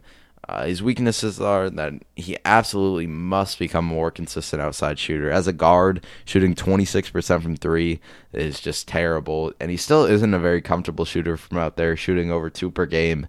Uh, just slightly over two per game, and a lot of times it just seems like he's very hesitant from out there. His shot is a bit slow, and it'll make him hard. Uh, it'll make it hard for him to be a good shooter off the dribble. He can throw up some wild shots, especially while attacking the basket. He's definitely good at attacking the basket, uh, but those wild shots hurt his efficiency a ton, and that's something that definitely needs to improve. Uh, he needs to cut down his, on his turnovers. He averages three point four per game. Uh, can throw a lot of wild passes sometimes. He can be too aggressive on the defensive end, causing him to get beat off ball, even though that's not necessarily a big issue. Uh, he doesn't have standout size or athleticism, and is still somewhat of a raw player who's going to need patience from whatever team does end up drafting him. Uh, I have him as a top forty to fifty prospect, and I'm fitting best with the Wizards because they need defense desperately and could use a back, good backup point guard for the future. They have Ish Smith now. Uh, but he's definitely not uh, a point guard of the future for them. And I'm compared to Patrick Beverley uh, and Elfrid Payton, two really good defensive guards. I especially like the Elfrid Payton comparison, with Elfrid Payton uh, struggling with the shot a lot, but being an excellent playmaker uh, and being a very good defender. So, yeah, I like Ashton Haggins.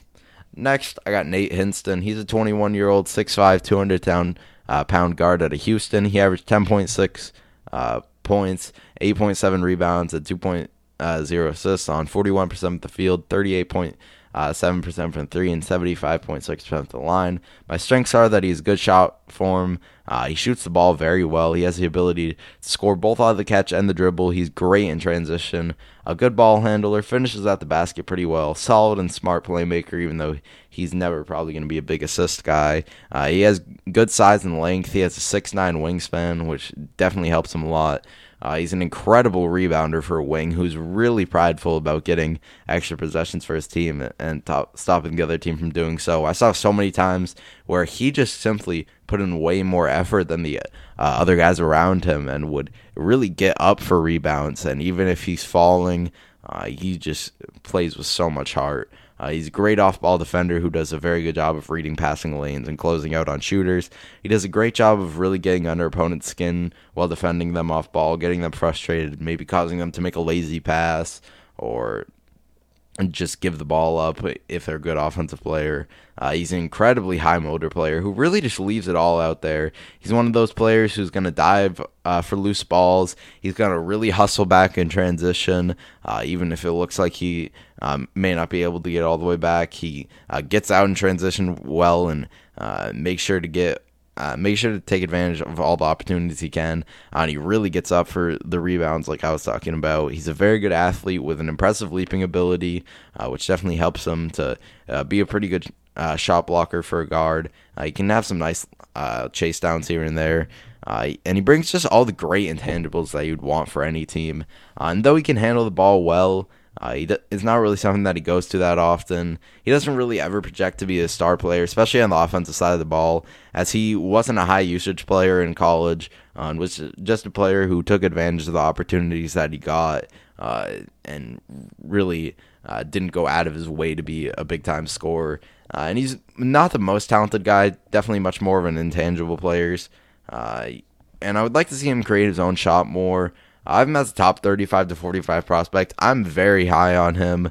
I'm fitting best with the Hawks because uh, he'd be just the picture-perfect guard next to Trae Young, a guy who can rebound the ball, defend very well, and is just a great hustle player. The Mavericks uh, would be a seamless fit next to Luka Doncic, and the Wizards, they need defense and rebounding very badly, so he'd be perfect. I'm compared to Marcus Smart and DeAnthony Melton. Uh, DeAnthony Melton is a very good defensive guard, Uh, and that's where that comparison comes from. He can also shoot the ball pretty well. And then Mark, the Marcus Smart comparison comes from just the hustle and the intangibles uh, things. And yeah, I love Nate Hinson, one of my favorite prospects in the N B A draft. Uh, next, we got Na- Najee Marshall. He's a twenty-two-year-old, six seven, two hundred twenty pound uh, forward slash guard out of Xavier. He averaged uh, sixteen point eight points, six point three rebounds, and four assists on four, forty-four point five percent of the field, twenty-eight point six percent from three, and seventy-one percent of the line. Um, my strengths are that he's a very good and N B A-ready f- frame with a ridiculous seven-foot wingspan. Uh, he's a good first step that allows him to blow by defenders. Uh, he's very good touch around the basket. He finishes well through contact. Handles the ball pretty well for his size. Uh, can create his own shot uh, and hit shots off the dribble. An above average passer for for a wing who can make a variety of really nice passes. He had some uh, just great passes in there, especially out of the pick and roll. Can throw some really nice bounce passes to his big men. Uh, he's very good in transition. He's a willing shooter. He's an active defender who sh- uh, shows good effort and I Q on that end. A good off-ball defender and a great on-ball defender who uses length, length and athleticism to his full advantage. And he uh, is definitely a switchy player who can uh, guard probably, I'd say, one through three pretty well. Uh, he's an, and he's overall a very good athlete. My weaknesses: he must become a more consistent three-point shooter, needs to improve his three uh, free throw shooting. He has some pretty weird mechanics, uh, and his uh, poor free throw shooting is definitely not a good sign for his shooting. Uh, he can be very lazy on offense and can take some just deep threes and step-back jumpers uh, early in the shot clock that he simply just isn't very good at yet. Uh, he needs to attack the basket more, adding maybe a floater or a bit more of a post game uh, to his arsenal would help a lot and make him more of a versatile offensive player. He can become at, too out of control on offense, leading to too many turnovers. He must become a better off-ball player, as he doesn't really under, uh, seem to understand uh, spacing too much yet and is like in the wrong place a lot of times, and he Uh, far too often seems like he's just standing around or he's just setting lazy screens that really don't do anything for his team. I'm as a top uh, fifty-five to sixty-five prospect. I'm fitting best with the Wizards because they need defense very badly, and the very good shooters around him could help him hide that weakness. I've been compared to uh, Bruce Brown and Justice Winslow. The Justice Winslow comes from him being a big uh, forward who can play make very well, and Bruce Brown is another guy who can actually play make pretty well uh, and is pretty good on the defensive side of the ball. I especially like that Bruce Brown comparison. Next, uh, we got Sam Merrill. He is a twenty-four-year-old Uh, six five, two oh five pound guard out of Utah State. He averaged nineteen point seven points, four point one rebounds, and three point nine assists on forty-six point one percent from the field, forty-one percent from three, and eighty-nine point three percent uh, from the line. My strengths are that he has a uh, great form on his jump shot. He's an elite free throw shooter who can get to the line very well. Uh, he's great at running off screens and just moving off ball as a whole. Uh, he can shoot off the dribble very well. He's a solid ball handler. He's one of the best Uh, shooters in the entire draft and should carve a role in the N B A based just, just off that. Uh, he has good touch around the basket, a very solid uh, player who does a good job um, of limiting turnovers and finding open teammates. Uh, he has solid size with him being six five. Uh, he's a smart defensive player who does a good job of putting himself in the right position, and he's just overall a very smart player who has great feel for the game, and with him being a shooter, with him being an older player who really knows himself, you should be able to make him an immediate impact in the N B A. Uh, my weaknesses are he's very limited as an athlete. Uh, he, he will struggle to guard uh, quicker guards in the N B A as he lacks Uh, the quickness and length to be a good defender. Uh, he'll struggle a lot to get to the basket due to his lack of burst. Uh, he's probably already at a ceiling as he's twenty-four, and his limited athleticism leads to that ceiling being pretty low. Uh, just not many weaknesses. He's overall a pretty well-rounded player. It's just more his athleticism and his age that uh, hurt him uh, the most as a prospect. I'm as a top fifty to sixty prospect. I'm fitting best with the seventy-sixers because he could be a, just a really nice shooter for them, and they have so many good defenders that he could be hidden on that end. I have him compared to uh, Bryn Forbes and Langston Galloway. I especially like the Langston Galloway comparison, uh, someone who can really shoot the ball, but I, I put Bryn Forbes there too because uh, he can handle the ball a little bit as well and can play make. Uh, and yeah, I like Sam Merrill a lot. I think he could be very impactful for a team. And lastly, we have Mason Jones. He's a twenty-two-year-old, six five, two hundred pound guard out of Arkansas.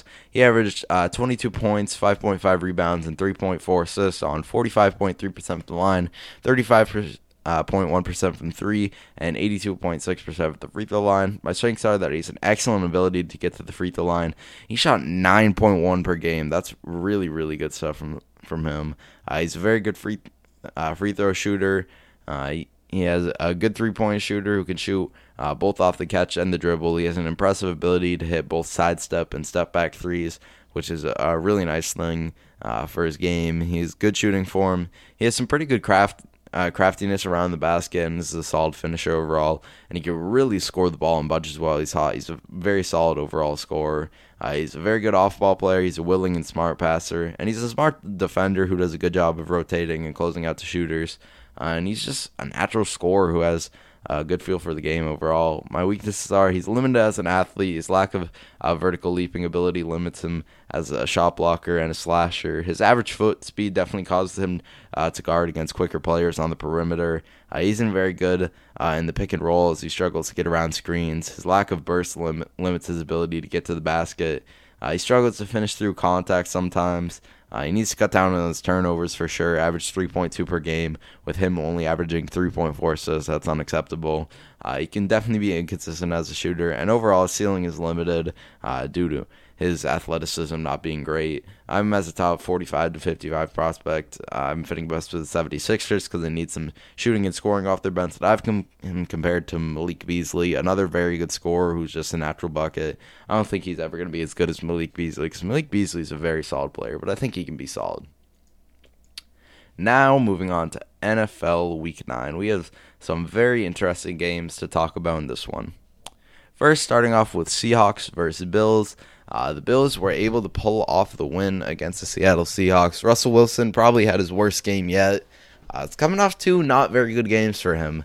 Uh, he completed twenty-eight of forty-one uh, attempts, had three hundred ninety yards and two touchdowns, but did have two uh, pretty costly interceptions in there. They could absolutely not get the running game uh, going really at all, especially because they got down uh, early. D K Metcalf continues to be just a dominant force for them. Uh, had seven receptions for one hundred eight yards and a touchdown. He's been one of the best receivers in the entire N F L this year. Uh, David Moore had four receptions for seventy-one yards and a touchdown. Uh, and then uh, Russell Wilson also had two fumbles, uh, and they weren't able to recover either of those. They did uh, do a better job of getting after the passer. Uh, Jaron Reed had two and a half sacks. Jamal Adams had a sack and a half. Uh, Bobby Wagner had a sack. Carlos Dunlap had a sack in his first game with them. K J Wright had a sack. Uh, that definitely is something that they improved at, and that's been a big issue for them. But overall, their defense was atrocious. Their defense got absolutely carved up by uh, Josh Allen, and that's my big issue with the Seattle Seahawks is uh, their defense is just so, so bad. Uh, and this is a b- good Bills offense that they're facing. Do not get me wrong, but forty-four points, I'm scared about the Seattle Seahawks because they're really talented on the offensive side of the ball, especially when they have Chris Carson. They got a great running back, uh, one of the best quarterbacks in the league, uh, an excellent uh, receiving core with Uh, D K Metcalf, Tyler Lockett, and David Moore. That makes up such a good receiving core, but their defense really scares me, and I think that could definitely hold them back from being a true Super Bowl team, because like if you look at the stats, Josh Allen completed thirty-one of thirty-eight passes for four hundred fifteen yards and three touchdowns. So when their offense isn't being super electric like it's been the entire year, then I'm worried about him, uh, worried about them. Uh, Josh Allen also had a rushing touchdown. Zach Moss had a rushing touchdown as well. Stephon Diggs continues to be amazing like he's been the entire year for the Bills. I can't believe they got him for the value that they did because he is such an incredible player. Uh, he had nine receptions for one hundred eighteen yards. John Brown had eight receptions for ninety-nine yards. Gabriel Davis had four receptions for seventy yards and a touchdown. Uh... Isaiah McKenzie had a touchdown as well, and so did Tyler Croft. Uh, Jordan Poyer and Tre'Davious White both got interceptions. That Tre'Davious White interception was massive and basically closed out the game for them. Uh, and then their defense didn't play perfect overall, but they did play some decent football uh, and made some big plays in uh, key moments, forcing turnovers, uh, forcing interceptions, forcing fumbles, and they did do a good job of getting after the quarterback pretty well. Uh, and yeah, this Bills team has looked very good all season. Uh, they're in a pretty weak uh, N F C, uh, A F C East overall. Uh, basically, the only other team that uh, is even competition for them is a very good Miami Dolphins team. But it looks like they're running away with this division, and they've been very good this year. And I think this was a big prove-it win uh, for them, as I was uh, kind of critical of them, and I just didn't know how uh, good they could be, especially in Uh, a playoff game against a great team. But I mean, against the Seahawks, they played some excellent football and truly dominated on the offense side of the ball, made uh, timely plays on defense. So that was definitely a good sign for them and a great win for them. Uh, next, we're going to talk about Panthers versus Chiefs. Uh, Teddy Bridgewater was very good in this one, made some great plays, uh, really kept them in the game very well, had three hundred ten yards and two touchdowns, also had a touchdown on the ground. Uh, Christian McCaffrey came back. Uh, this was his first game in a while. He had uh, eighteen carries for sixty-nine yards and a touchdown, also had eighty-two receiving yards and a touchdown, just one of the Uh, most ridiculous dual threat running backs we've ever seen. Curtis Samuel had nine receptions for one hundred five yards and a touchdown. Robbie Anderson continues to be really good for them. He had nine receptions for sixty-three yards. Uh, and just overall, they played a really good game on the offensive side of the ball. Just played some very efficient football. I was disappointed by that last drive, though. That last drive, I feel like they were just way too conservative, uh, conservative on it. Uh, and we're just going... They were just fine with settling for these uh, short passes, and then they kicked this super deep field goal that basically had no chance of going in. The field goal was like, what, sixty-six yards? Uh, yeah, it was a deep, deep field goal. Uh, and, yeah, they uh, just were way too... Uh, What is the word? They were way too passive in the last drive, but they did still play some good football. They played very good on the offense side of the ball. Uh, and also, didn't really do a great job on defense, but this is the Chiefs we're talking about. This is one of the most electric offenses in the entire N F L. Patrick Mahomes honestly might be the M V P now. He uh, played great in this one, had three hundred seventy-two yards and four touchdowns. Uh, Travis Kelce was amazing for them, had uh, ten receptions for one hundred fifty-nine yards. Tyreek Hill went off, uh, nine receptions for one hundred thirteen yards and two touchdowns. Clyde Edwards-Hilaire had a receiving touchdown. DeMarcus Robinson had a touchdown. This offense is just truly unstoppable. Like, you, you just can't do anything. Uh, but I am worried about this Chiefs defense. They have some nice pieces. Uh, Chris Jones is great, one of the best defensive tackles in the league. Tyrann Mathieu is a super versatile player who can play a bunch of different roles. Uh, but just overall, the defense hasn't been great this year, and they're, they just scare me a little bit because they've squeaked out of Uh, a couple too many games for comfort for me. I'd still have them as the best team in the N F L, but it's just something to think about and something to be worried about a little bit. Uh, next, we're going to talk about Bears versus Titans. Oh my lord, this Bears offense was atrocious this game. They did score seventeen points in the fourth quarter, but they didn't score a single point in the first three quarters. And Nick Foles, Nick Foles just isn't the answer at all. He had uh, thirty-six completions on fifty-two attempts for three hundred thirty-five yards and two touchdowns. He just can't get this offense going at all. Uh, and then David Montgomery was terrible too. He had fourteen carries for thirty yards. Uh, Allen Robinson continues to be great like he's been the entire season. He had eighty-one yards. Jimmy Graham had a touchdown. Uh, he's been really good uh, this season for them.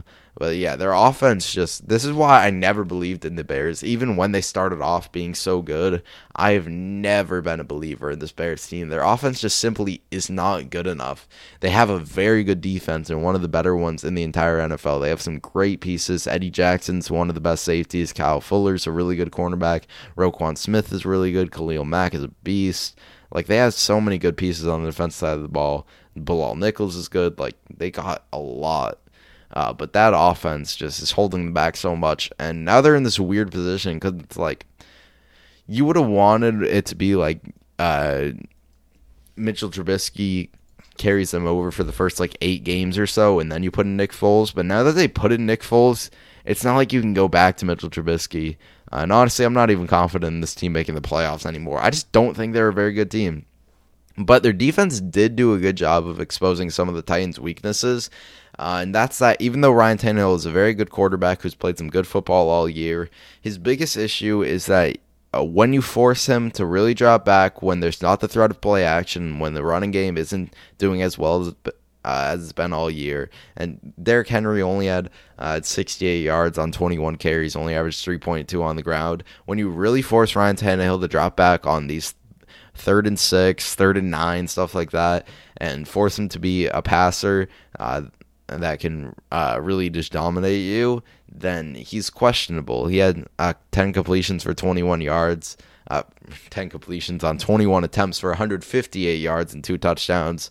Uh, yeah, that's just what scares me about this Titans team a little bit, is that if Ryan Tannehill is forced to be a, a truly elite pocket passer, I don't know if he can uh, deliver on that. But A J Brown continues to have a ridiculous season.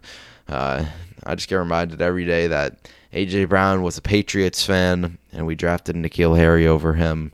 Uh, he had four receptions for one hundred one yards and a touchdown. He's just been so great. Uh, Desmond King had a defensive touchdown on a fumble recovery, already making an immediate impact in his first game for them. Uh, Jeffrey Simmons had a forced fumble. And overall, I mean, they uh, played some good football on the defensive side of the ball. They defense is not good by any means, uh, and this Bears offense definitely made it look better than it is, but uh, I do like the pickup for Desmond Kane, and I think that definitely helps them, and we already see the impact. Uh, next game we're going to talk about is Raiders versus Chargers. Man, these, the Chargers cannot catch a break at all. I feel so bad for Chargers fans. They're just so, so close every single game. And they have such a good young quarterback who plays such good football. Like, Justin Herbert was really good this game. He had uh, twenty-eight completions for forty-two yards uh, f- on forty-two attempts uh, for three hundred twenty-six yards and two touchdowns, and played some excellent situational football, uh, and really was able to drive them down the field uh, in some key moments and put them in good uh, positions to score. Uh, Kalen Balaj had fifteen carries for sixty-nine yards and a touchdown. Uh, Keenan Allen had nine receptions for one hundred three yards and a touchdown. Mike Williams continues to be a beast for them. Uh, that receiving tandem of Keenan Allen and Mike Williams is so, so good, and I love that Justin Herbert is being uh, put in a good position, at least as far as teammates, uh, to succeed. He also has one of the better tight, end, tight ends, at least when healthy, in Hunter Henry. Uh, and then on the defensive side of the ball, they really uh, didn't do much. They uh, got scored on, I mean, thirty-one points for this Raiders offense, which is really good. So I'm not really surprised that they uh, did so well. And they did not get after the quarterback at all. And they got carved up uh, by Derek Carr. And then yet again, they are just so, so close to winning. And they lose barely. I I don't know what a catch is in the N F L at this point. I'm so confused what a catch is, but... Uh, they had the drop at the end of the game. Justin Herbert threw a good ball. I think the receiver didn't even make a bad play, uh, but it was counted as a drop. Uh, and they lost yet again, another very close one. Uh, it's just heartbreaking every single time that the Chargers just uh, continue to lose these super close games. Uh, Derek Carr played some good football.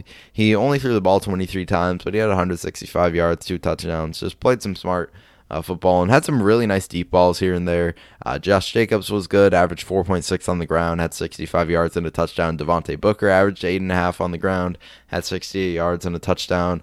Nelson Aguilar uh, is actually having a really good season for them, which is funny because he was like one of the most made fun of players in the entire league when he was on the Eagles for having so many drops, and now he's just legitimately been very good for this Raiders team. He's been an excellent deep threat. He had uh, fifty-five yards and a touchdown. Darren Waller had a ridiculous touchdown. That was an incredible one-handed catch from him. Uh, and overall, this offense is just really good, uh, especially if Derek Carr can play some decent football like he's uh, been playing. They're going to be a solid, a very solid offense because they have an excellent tight end, a great running game, and some uh, very good receivers who uh, can really take the top off the defense with some impressive speed. So, yeah, I just like this Raiders team a lot, uh, and I think they're going to be a playoff team. They've played some uh, really impressive football and uh, beat some good teams. Uh, and they beat a Chargers team who, even though they are two and six, do stay in games and pose a threat, at least in most games. So yeah, that is a, a good win on their uh, record book. Next, talking about my favorite game of the night, uh, we got Dolphins versus Cardinals. The Dolphins have definitely grown to being one of my favorite teams. I absolutely love watching them play football, and the battle between Tua Tagovailoa uh, and Kyler Murray was excellent in this one. We saw Tua's uh, best game of his career so far. Obviously, it's only his second game, but he was much better than he was his first game. Uh, he had twenty completions on twenty-eight attempts, two hundred forty-eight yards, and two touchdowns. He showed some really nice mobility and did a great job of avoiding defenders. I was really impressed uh, by his uh, mobility in the pocket. He looked healthy as ever. Uh, he Um, made some very uh, timely plays, especially when he was scrambling. He had seven uh, carries for thirty-five yards, and those were all very big carries. Uh, Jordan Howard had a rushing touchdown. Devontae Parker uh, continues to just be really good. Uh, he is building off a really nice season last year. He had six receptions for sixty-four yards. Preston Williams, who I am a big fan of, had uh, sixty yards and a touchdown. Mike Gesicki had forty-two yards. Like, this team is just really nice, and then their defense is so impressive. Uh, their defense has been one of the better ones in the N F L, uh, and they did a good job of at least somewhat containing an excellent Cardinals offense, which has been one of the better ones in the entire league. And I just think overall this team is so well coached. I think Brian Flores is a phenomenal defensive coach, uh, and I just love like the energy that comes with this team because they are fa- they are very far from being one of the most talented teams in the N F L, but they're very well coached and they go out there and they play very hard every night and they just uh, fight for each other. I I really really like this offense team. I love what I saw from Tua Tagovailoa. He just played some super efficient football, did a good job of running play action, uh, throwing the ball short. Uh, and then making big plays when it mattered. It was a very good game from him. Uh, and we just got to appreciate that we have such good young quarterbacks in this league. We saw a battle between two really nice young quarterbacks in Kyler Murray and Tua Tagovailoa. And then you think about it. In this draft, Justin Herbert, Joe Burrow, and Tua were all drafted uh, in the top six. And they look like they're going to be three of the better young quarterbacks in the league for years to come now. That is such exciting stuff. And then you got guys that you don't even know about, like Jordan Love, who has a pretty high ceiling. Uh, it's just really cool to see so many nice young quarterbacks uh, in the N F L. Uh, you got Kyler Murray having an excellent game in this one. He had twenty-one completions on twenty-six attempts, two hundred eighty-three yards, and three touchdowns. And he's just... Uh, maybe the best dual threat quarterback in the entire league. Uh, he had eleven carries for one hundred six yards and a touchdown. Uh, and even though obviously uh, Lamar Jackson like had the most rushing yards uh, out of any quarterback by far last year, uh, and is probably still the best running quarterback, Kyler Murray honestly may be the fastest quarterback in the league. He is so fast, uh, and it's just such uh, a nice weapon for uh, Cliff Kingsbury and this offense. Uh, And then mixed with the cannon of an arm that he has, uh, it's a true dual threat that is unstoppable, honestly. And he made so many just key plays, had a lot of nice rushes that were massive for them, uh, converted on multiple fourth downs that were just massive. Christian Kirk really seems like he's starting to break out for them. Uh, he's he had five receptions for one hundred twenty-three yards and a touchdown. It seems like at least once every game he just... Uh, gets uh, open deep and gets a big completion for them. Larry Fitzgerald is that savvy veteran who really doesn't care about his stats, just wants to win. Uh, he had four receptions for fifty-four yards, and then they got their number one guy in DeAndre Hopkins, who even if he's not having a great game, like this re- game he only had uh, three receptions for thirty yards. Uh, he's always going to be a threat, and defenses have to pay attention to him at all times because he's so talented. I just love the dynamic of this Cardinals team, and their defense definitely could use some work, but... Uh, I just really, really like this team, and I think they're playing some excellent football. They did a good job of getting uh, after Tua. I feel like he was uh, getting pressured a lot uh, for sure, and that was something that definitely worried me a little bit and is the one thing I'm worried about about the Dolphins is their offensive line. I think their offense is good. I think their defense is great. I think Tua is going to be really good for them, but their offensive line definitely worries me a little bit. Uh, but yeah, this was just one of the better games of the entire year. Uh, back and forth duel between, I think, two very good coaches, uh, between two really good young quarterbacks. It just had everything you'd want uh, in a game. It was excellent. Lastly, we're going to talk about Saints versus Buccaneers. I am very, very worried about Tom Brady and the Buccaneers. Tom Brady was just straight up terrible this game. Like, there's absolutely no excuse for him. He was awful. They started off so, so bad. Uh, it was thirty-one to nothing at halftime. Like, it was ugly. Uh, and I basically just stopped watching the game because it, it was pointless because the game was over. It felt like before it even started. Tom Brady was twenty-two for thirty-eight, two hundred nine yards, three interceptions. I saw it was like his first three interception game and like a ridiculous amount of time. Uh, they didn't run the ball at all because they got down so early. They literally ran the ball five times. Uh, Mike Evans was good. Chris Godwin was good. Antonio Brown really wasn't involved too much, but he did uh, have uh, three receptions for thirty-one yards.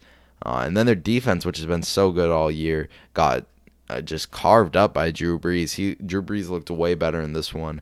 Uh, but you can't even really blame their defense because if their offense is stalling this much, uh, I, having turnovers uh, and then putting them in such bad positions, you really can't blame this defense. And I'm I'm just worried about this Buccaneers team. I was so high on them. And when they had that win against the Packers, I was so happy. I was like, yes, this is what I thought could happen. They're going to be one of the best teams in the N F L. And then they had a super unimpressive win against the Giants. And I wasn't that worried because it was that like typical, you're playing against a bad team, uh, and you're really confident, and then you just go out and don't play a good game. But at the end of the day, they won the game, and that's what matters. But then this game against a divisional rival uh, who's going to be competing with them, this is a scary loss for them. Drew Brees had twenty-six completions on thirty-two attempts, two hundred twenty-two yards, and four touchdowns. Even Taysom Hill had two completions for forty-eight yards. Jason, uh, Jameis Winston had a completion for twelve yards. Taysom Hill also had fifty-four yards on the ground. Uh, Alvin Kamara didn't even run the ball that much, uh, but he did average four point four per carry and had a touchdown. Uh, Latavius Murray uh, had thirty-nine yards on ten carries. They they just played excellent football. They have Michael Thomas back, and you really saw the impacts of Michael Thomas. Uh, it's just such a big coincidence Um, Michael Thomas comes back, and Drew Brees has by far his best game of the season so far. Michael Thomas is such a big impact for this team, and though he can be very annoying on social media, you got to credit Michael Thomas. He's one of the best receivers in the N F L. Uh, even when he's only having fifty-one yards, he you can just see his impact so much. Uh, Emmanuel Sanders had a touchdown. Auden Trotman had a touchdown. Josh Hill had a touchdown. Traquan Smith had a touchdown. Uh, and then they made some big plays on the defensive side of the ball. Uh, Malcolm Jenkins, uh, David uh, Onyemata had an interception, and Marcus Williams all had interceptions. This one, they uh, did a good job of getting after the quarterback. Trey, uh, Trey Hendrickson had two uh, two sacks. Malcolm Brown had a sack. Overall, they just played a damn near perfect game. Uh, and then the Buccaneers played basically the worst game I've seen them play. It was the perfect storm for a big blowout, and it was an incredibly disappointing game. Uh, I really hope the Buccaneers can bounce back because they are a super talented team, have a great offensive line, uh, have great weapons uh, at the receiver position, have a great defense with a lot of nice pieces on it. But they simply have to play better. This was an inexcusable loss. Uh, at least for the way they lost. They could have lost this game, and it could have been a close one, and though it would have been uh, frustrating for them to lose because this is a divisional rival who now they've lost to twice and have basically uh, lost their chance of getting the number one seed now in their division. Uh, if they lost a close one where Drew Brees and Tom Brady would have been going back and forth and at the end of the day they got outplayed, then that would have been fine. But a thirty-eight to three loss where Tom Brady plays atrocious and this team as a whole plays atrocious, that is definitely scary for me. But yeah, that has been the episode of the Under Pressure Podcast. I'm really proud of that one. I hope you did enjoy. And yeah, it's been Michael. Peace out.